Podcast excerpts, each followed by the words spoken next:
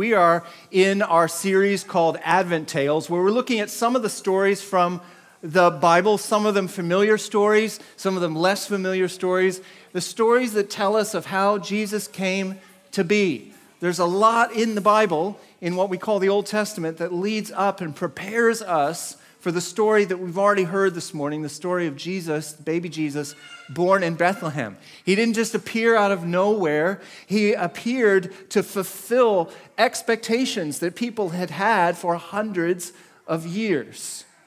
Now, I have a question for you that's somewhat related to where I'm going this morning. I just wonder if there's anybody here that in this room today that happens to be eight years old. Do we have any eight year olds in the room? One? See Luca in the back? Any out there's a couple others that are eight, I think. Now, if you're not eight, how many of you have been eight at one time or another? A few more of you. Okay, good. If you remember what it was like to be eight. Now, what if I told you, if you can think back and try to remember what it was like when you were eight, what if I told you that you, at eight years old, next week, had been tapped on the shoulder to become the next Prime Minister of Australia?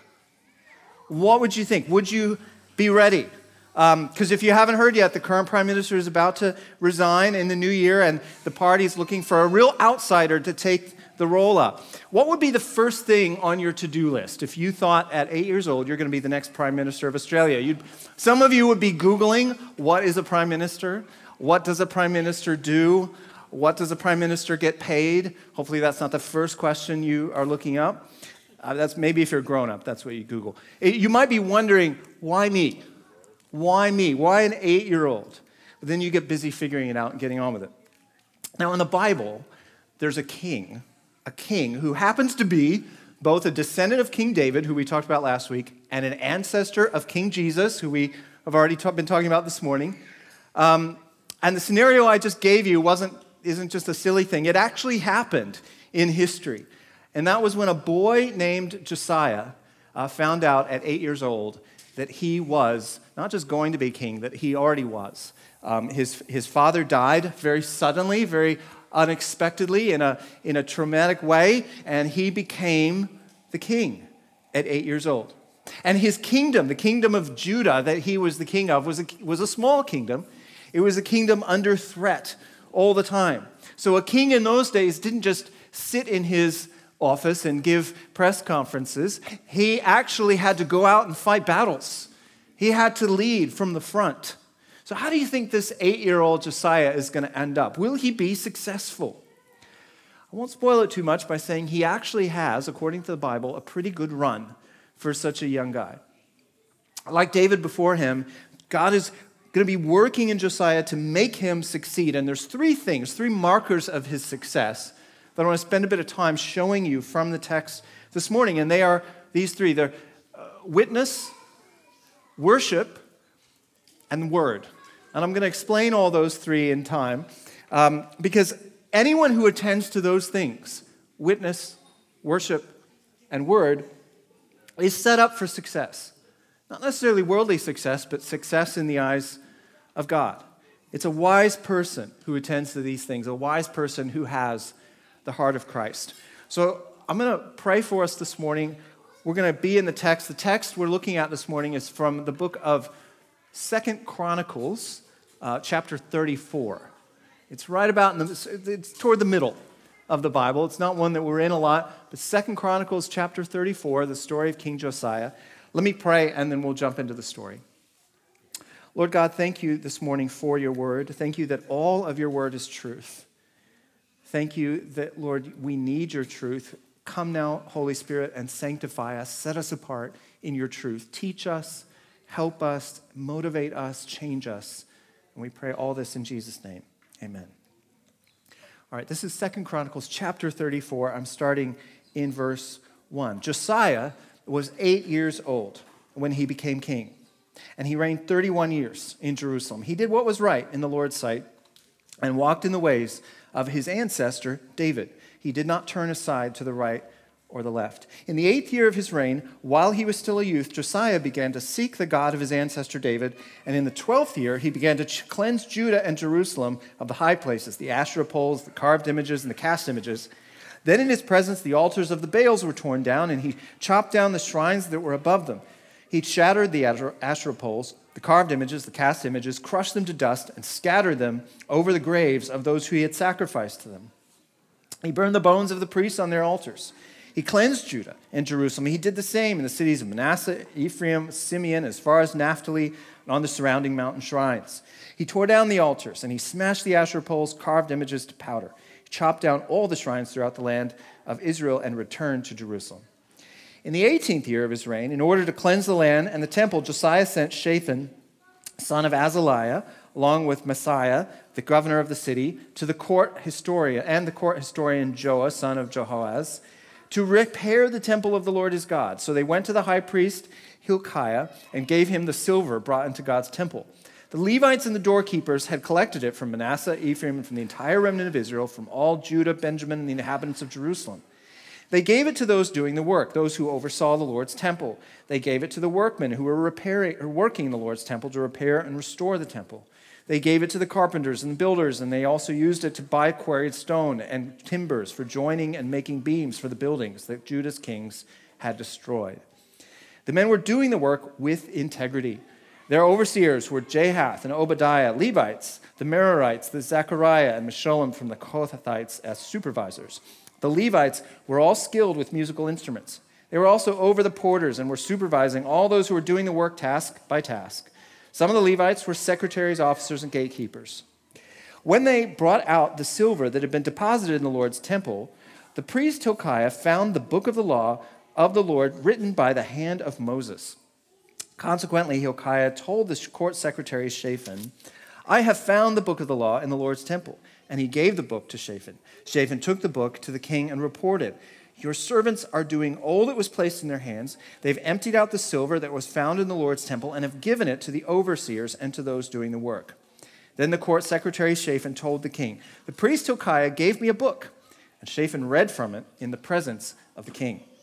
When the king heard the words of the law, he tore his clothes, and then he commanded Hilkiah, Ahikam, son of Shaphan, Abdon, son of Micah, the court secretary Shaphan, and the king's servant Asaiah, Go and inquire of the Lord for me, and for those remaining in Israel and Judah, concerning the words of the book that was found. For great is the Lord's wrath that is poured out on us, because our ancestors have not kept the word of the Lord in order to do everything written in this book. This is God's word for us this morning. One of the recurring themes in the Bible that shows up in so many stories in so many Psalms and prophecies is that God, the God who created everything, the God of the universe, wants to be known. He wants you and, and, and your neighbors and your family and everyone to know Him. And as a result of you and everyone knowing Him, He wants you to then live your life accordingly. Live like you really are, made by Him, made in His image, in His likeness. No matter who you are, who your parents are, where you were born, what your situation is, you can know this God. You can know God, and you can live like you know Him. This is something you have the ability in Him to do.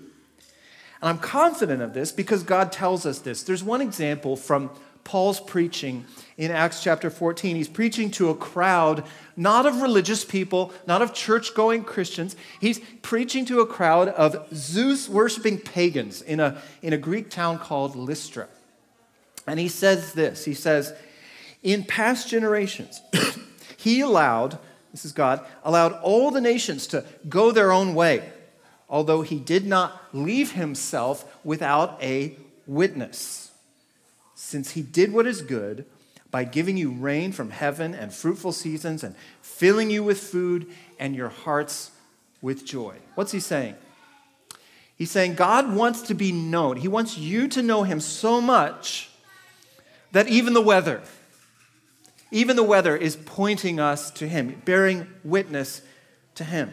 The witness God leaves us and leaves lost pagan people is not Christian TV, it's not the Veggie Tales or Sunday school or the guy on the street preaching. It's the weather, it's food on the table, it's the joy that you and I feel when the sun is out.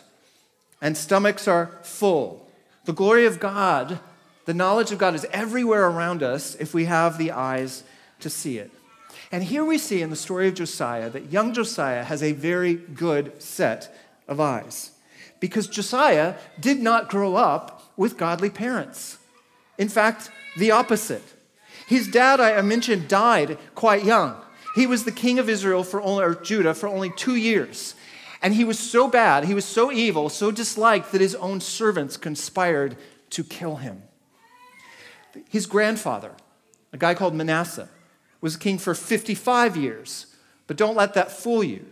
He was the worst king Judah ever had. He was the most evil. He even, Manasseh even had one of his own sons, Josiah's uncle, sacrificed, burned alive. He, he, he committed some of the worst crimes, the worst sins ever recorded in Scripture. Eventually, Manasseh, out you know, God judged him, sent the Assyrian army, the enemy army, and they captured him and they tortured him. They didn't kill him, though. And, and, and as he was suffering, as he was being tortured, he cried out to God in repentance, asked for forgiveness. But not before leading the entire nation for 55 years away from God, away from truth, away from joy, into evil pagan ways. So if you think about Josiah, think about his father, think about his grandfather. Not only were they both wicked kings, they were bad role models. By the time Josiah was eight, both of those men were dead. The Bible doesn't tell us who raised Josiah after that, only that he became king. In verses 2 and 3, which is the summary of all of Josiah's life as the king of Judah, says this He did what was right in the eyes of in the Lord's sight and walked in the ways of his ancestor David. He did not turn aside to the right or the left. In the eighth year of his reign, so he was 16, he was still a youth, Josiah began at age 16 to seek the God of his ancestor David. How is that possible?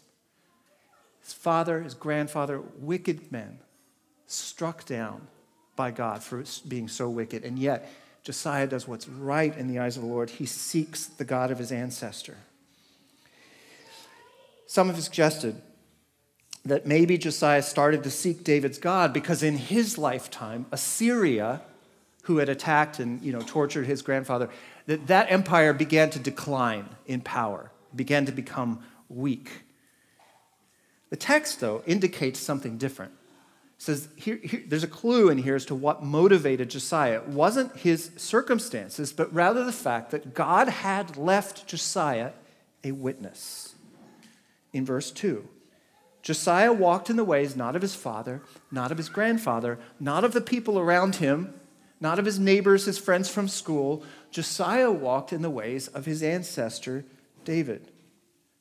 Now, David had lived 400 years before Josiah, so he obviously never met him. But somehow, as a young boy, he knew something about David. He had learned about David. Maybe he read David's Psalms or he'd heard the lyrics sung. He read the history. He knew. He walked in the temple, even though the temple was kind of in ruins and disrepair. He'd walked in that building, he'd walked in the palace. And however God made it happen, drew his eyes not just to David and his splendor, but to David's God. God caused Josiah to seek him by leaving him a witness.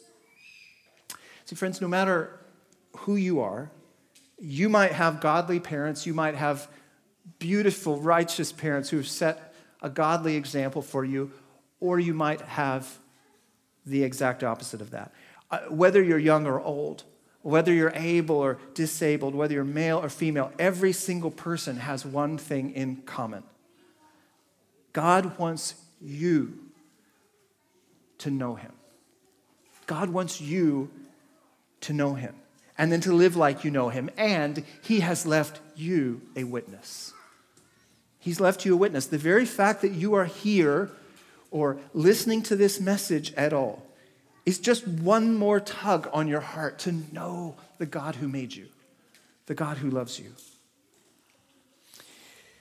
You might feel a bit like I'm sure Josiah did at times as a young boy, like an impostor, like a fake, like maybe God made a mistake. But you know what? If you feel that way, you're not alone. You're not alone. Josiah had David, he had prophets around him. You and I, you have the Word of God. You have the works of God. You have stories, true stories from history of people who knew God because God caused them to know Him. You have been surrounded, to use the language of Hebrews, by a great cloud of witnesses. That's whether you're eight years old or 80. But I want to say this especially if you are young. We have a few extra young people in here today. And so if you are young, you most likely have a lot of years ahead of you to seek God, to seek God more than money, to seek God more than fame or followers, to seek God more than career or worldly success. You have all these years ahead of you to get to know Him and to enjoy Him all along the way. And so you can follow the, the, the, light of the witness, whatever that looks like for you. Follow the legacy of the people that God has given you around you. You don't just go along with whatever is popular at the time. Josiah made the harder choice, but it was the better choice. We know his name today. We know his name today. We're talking about him today because he chose to lean not on his own understanding, but he chose to lean on the wisdom of God. And made him a, God made him a leader and not a follower. And so, can I say to those of you who are young, if, if you're a Christian now, then God has invited you to lean on Him and to lead other people to do the same. You can be a leader while you're young. How does, what does that look like? It looks like every single day, little decisions to choose to follow the Lord over everything else, to choose to seek Him first, to choose to commit yourself to belong to a local church that preaches the good news of Jesus, the gospel, while you're young. Spend time reading and learning the Bible. You can do those things now. You can learn godly virtue now. It's not something you wait for till you're older. You can form deep friendships now with people who push you to lean harder on God. Those are small decisions that have a massive impact. You're surrounded by a great cloud of witnesses cheering you on right here. We have your back. The first marker of Josiah's success as king is that God gave him a witness in his ancestor David. Now, the second marker I want to talk about today is worship. Worship. Worship, we often think of as an outward activity, something we do when we gather together with the church, when we sing songs, we pray prayers, we declare what we believe in public. We observe baptism and communion, the ordinances. Worship is, in fact, an outward activity. It's something we do, it's a habit. But it doesn't start there, it starts in the heart. Uh, John Piper defines it like this He says, The inner essence of worship is the response of the heart to the knowledge of the mind when the mind is rightly understanding God and the heart is rightly valuing God. Worship is a response to what we know and what we feel when we, with eyes of faith, grasp what is true about God from all the witnesses the witnesses of Scripture, the witnesses in our own lives. Our hearts then respond with emotion and devotion. And that bleeds out then into action and ritual and habit. Nobody goes into life, especially into being a grown up, uh, with a blank slate. We're all created for worship, and our hearts are always drawn to worship someone or something. When Josiah became the king, everybody around him was a worshiper. He lived in a nation full of worshipers. Problem is, they were all worshiping the wrong thing. All worshiping the wrong thing. They were worshiping pagan gods and, and nature and idols. Some had, you know, had led to some truly horrific rituals, like I mentioned before, child sacrifice. So notice what Josiah does. He doesn't straight away mandate that everybody must worship God. What does he do? First, he, he identifies the things that had captured the affections of the people the idols, the false rituals. and he, and he destroys it. He, he, he grinds these things to powder. And he goes not just in his own neighborhood, but he goes through the whole kingdom, the whole country, in doing this. He doesn't just cleanse his own neighborhood and say, that's enough. No, he's a leader, that he's leading the whole nation in this. And none of this guarantees that people's hearts will return to God. But he's clearing a lot of the rocks from the ground that will then cause people to be soft. And he's doing all of this while he's still a teenager. Don't think that teenagers can't change the world because they can. This is not a unique example. He turns his attention next to the temple. He commissions some people to repair a massive building that had not been looked after for a long time. And he, uh, he takes up an offering from the, the whole country. Now, these are people that had been you know, giving money and giving time and giving their own children to false gods. Goes to the same people and says, okay, now it's time for you to give an offering, to be generous to the true God. And he takes up this big collection of silver. The people, he, he, he finds people to do work, to do the repair work. And he chooses people, not just with skill, but people with character, people with integrity. There was even musicians there to provide some, some tunes for the workers. And, and, and the question for us today is if worship starts in the heart, that's where it starts, why then does Josiah go and ask people who are not fearers of God, who are not worshipers of God, they're not living godly lives? He goes and asks them to give money to repair the temple before their hearts are in the right place. Does that, is he not getting the order reversed? Shouldn't he wait for people to be genuine seekers of God, worshipers of God, then go ask them for money? The answer is that worship is, in fact, a heart response to what we know about God, but worship is also a habit.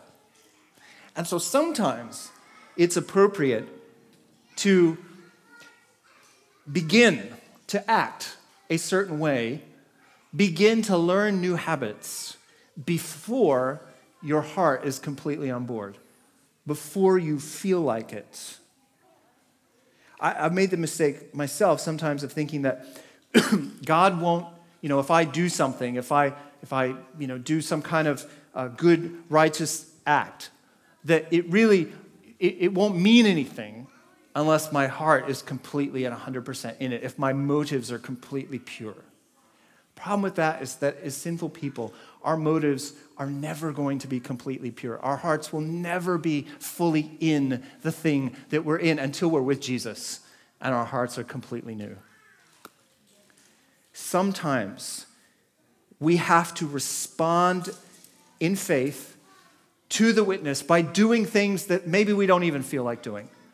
Whether it's attending the, the church gathering, whether it's giving of our time and our resources to gospel work, whether it's practicing the virtues, memorizing scripture, praying and asking God for help, when prayer is the last thing we feel like doing. Oftentimes, worship, the actions of worship, begin with a decision. A decision that in faith, that if I am faithful, that God helps me to do these things, to be generous, to show up, that my heart, your heart, will follow. I want to give you an example. One of the best ways to learn to love a person that's hard to love, and there are people, there are people who are hard to love. Way to do it is decide, make a decision to pray for them, to pray for them regularly. I don't know if you've, maybe you've done that before, and you probably didn't feel like doing it at first. And then as you do it, something happens. You start to wonder how things are going for that person you start to be more curious about what God might be doing in response to those prayers. And slowly but surely, your heart toward that person begins to soften and change because you started with a decision to pray. Praying when you don't feel like it, showing up at church, showing up DG when it's hard, being generous when you feel stretched worshiping as a decision before it's a feeling. That's how habits of the heart begin and how they're formed. Josiah here is, sets about rebuilding, repairing the temple with the money of lost people. The very same people who one day will fill that space with worship and singing. And not only that, it's in that very space, in that very room that they're working on, that they come to encounter the third marker of godly success. In verses 14 and 15, one of the priests who was managing the offering for the temple, he, he stumbles across an old, dusty book. It's the book of the law. It, it, like the scene there, it's a little bit like if you ever watch those, um, those shows on TV when people you know, go through their attic or their garage and find these like old things, these old family heirlooms or something they picked, at a, picked up at a flea market, and then they take it to the expert. They say, How much is this worth? And it ends up being worth tens of thousands of dollars, and it's, it's great television. It, it's a little bit like this. They find this old, dusty book, what, and they have, they literally, they have no idea what it is. These are the people of God, the people of Judah in the temple. They find essentially a Bible. And there is literally almost nobody that knows what it is. Like, what is this? We've never seen it before. This is a complete mystery. And so they do the only thing that they can do with this old book they get somebody to read it out loud to the king. And notice what happens when he hears Josiah. He's in his 20s by this point, so he's a young man. For the very first time, he hears the Bible being read, the book of Deuteronomy.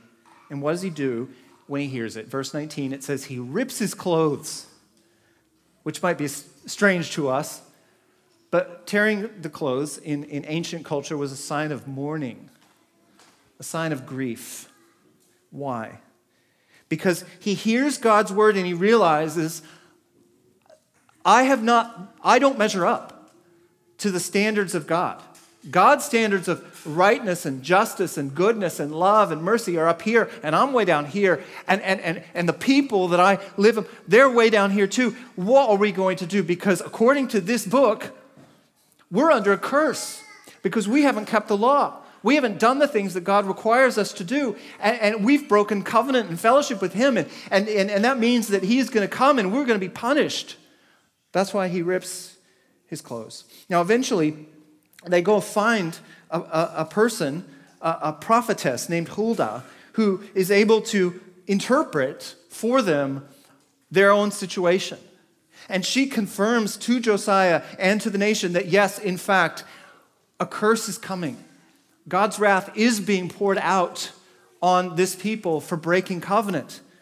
But Josiah, because you humbled yourself, because you listened to the word and you responded to it with humility and faith, that punishment won't happen in your lifetime. It will happen later. Verse 27, it says, His heart was tender. He humbled himself before God. He tore his clothes and he wept. He heard God's word and it caused him to see his own sin more clearly. And then to lean on the mercy of God even harder. How many of you have ever been to a movie where you had to wear those 3D glasses? Anyone? A few of you? Okay. So, like when I was a kid, like now they're, they're all just, they look kind of like sunglasses. When I was a kid, they were in two colors, like one was red, one was blue. And, and you, I don't understand the science of it, but you, you have to use both eyes to, for it to work properly. Like if you ever, if you try, if you close one eye and try and look at it, it still looks fuzzy, you know, if you're just looking at it with one eye. The Bible is a bit like these, these 3D glasses that helps us understand God because we have to look at it through both, both lenses. In, in, in one lens, the Bible shows us the justice of God. It's, it's what Josiah saw. He looked in and he saw God is here. He, here's what God requires of us. We don't measure up, we're, we're under a curse. God is going to punish us severely. And yet, there's the other lens, and that's the lens of God's mercy.